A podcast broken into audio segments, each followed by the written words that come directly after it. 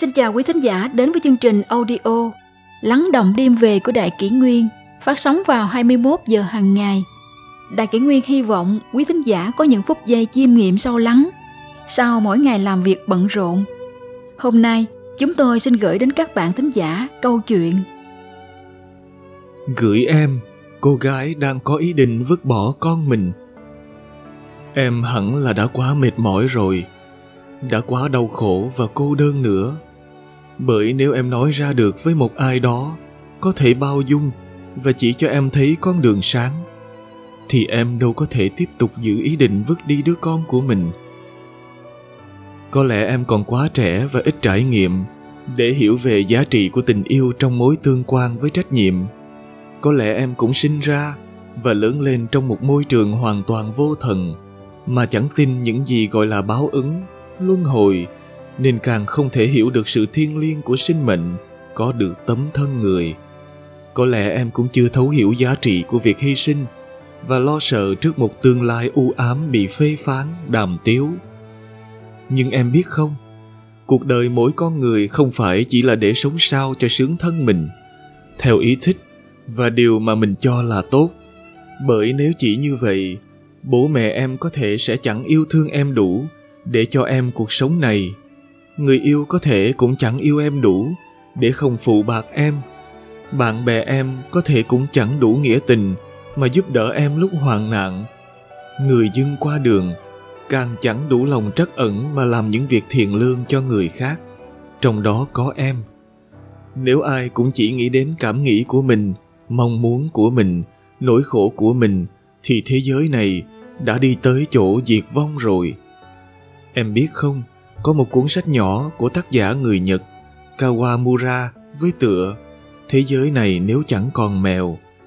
Kể về một anh bưu tá đột nhiên nhận được tin mình bị ung thư giai đoạn cuối. Anh chỉ có thể sống được vài ngày nữa. Đột nhiên, có một con quỷ xuất hiện và mang lại cho anh cơ hội sống lâu thêm. Với điều kiện, mỗi ngày anh phải xóa đi một thứ để đổi lại một ngày được sống. Lần lượt, anh xóa bỏ những thứ như điện thoại, phim ảnh, đồng hồ.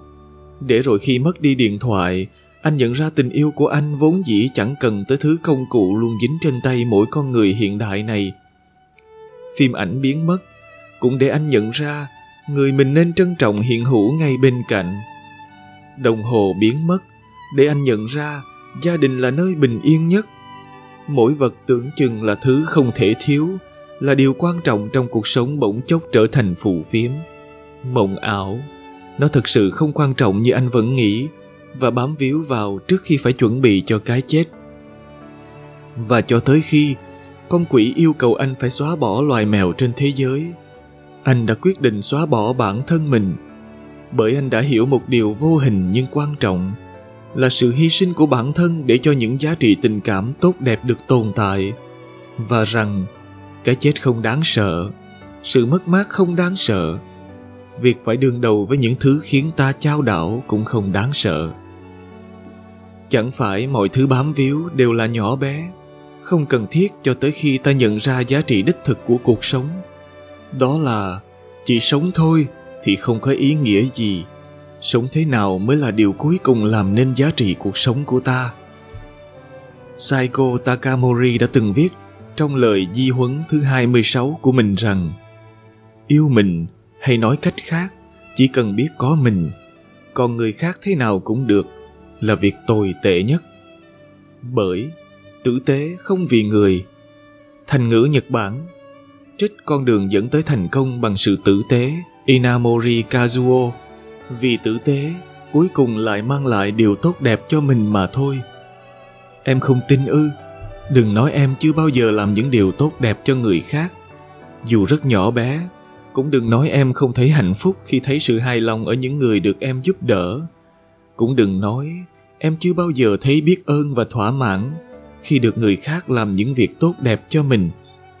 Và có thể chưa nhìn thấy, nhưng em hãy tin rằng việc tốt như chiếc boomerang khi được ném đi sẽ quay trở về với người ném nó em mang tâm thái thiện lành nghĩ cho người khác để giúp ai đó.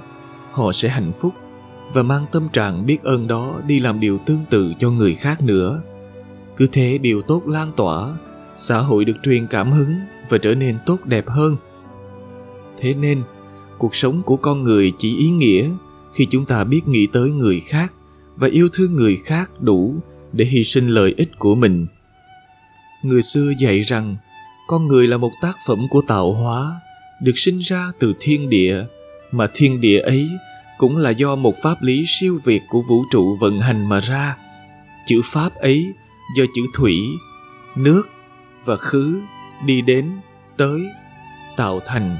Thủy là tượng trưng cho sự luân chuyển, đủ đầy, sự hy sinh bởi tính chất viên dung khiêm nhường của nước. Nước luôn chảy chỗ trũng nước luôn chấp nhận các dòng chảy hòa vào mình bất chấp đục trong. Nước cũng tượng trưng cho sức mạnh không ngăn cản nổi của tạo hóa, khiến ai rơi vào dòng chảy mạnh cũng chỉ có thể buông xuôi theo dòng.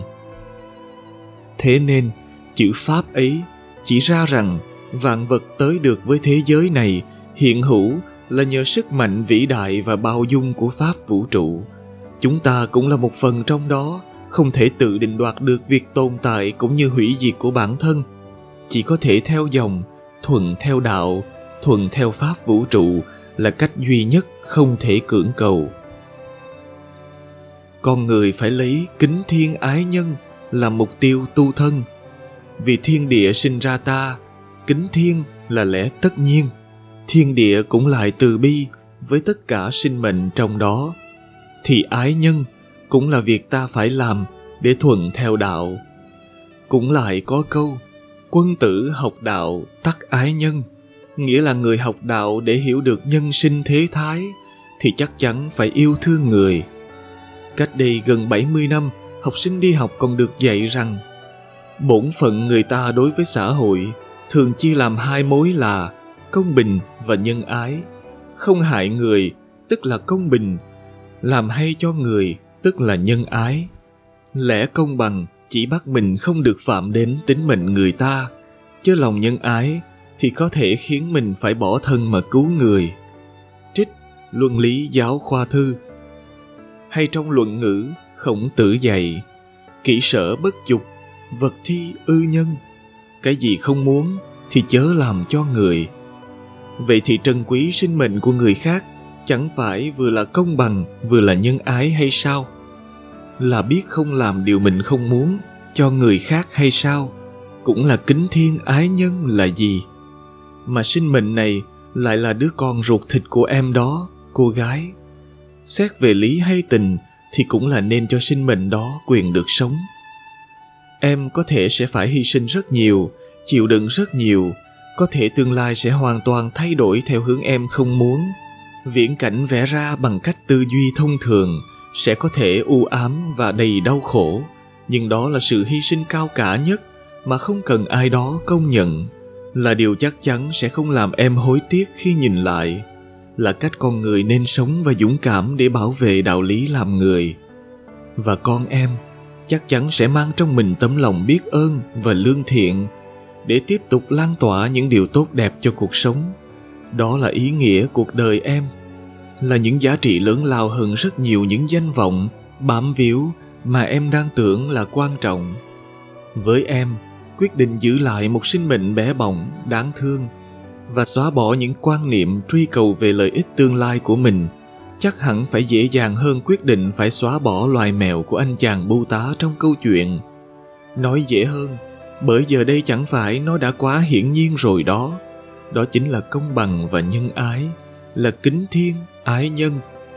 Hơn nữa, quyết định của em đâu có đe dọa đến sự sống chết của bản thân như anh chàng bưu tá nọ.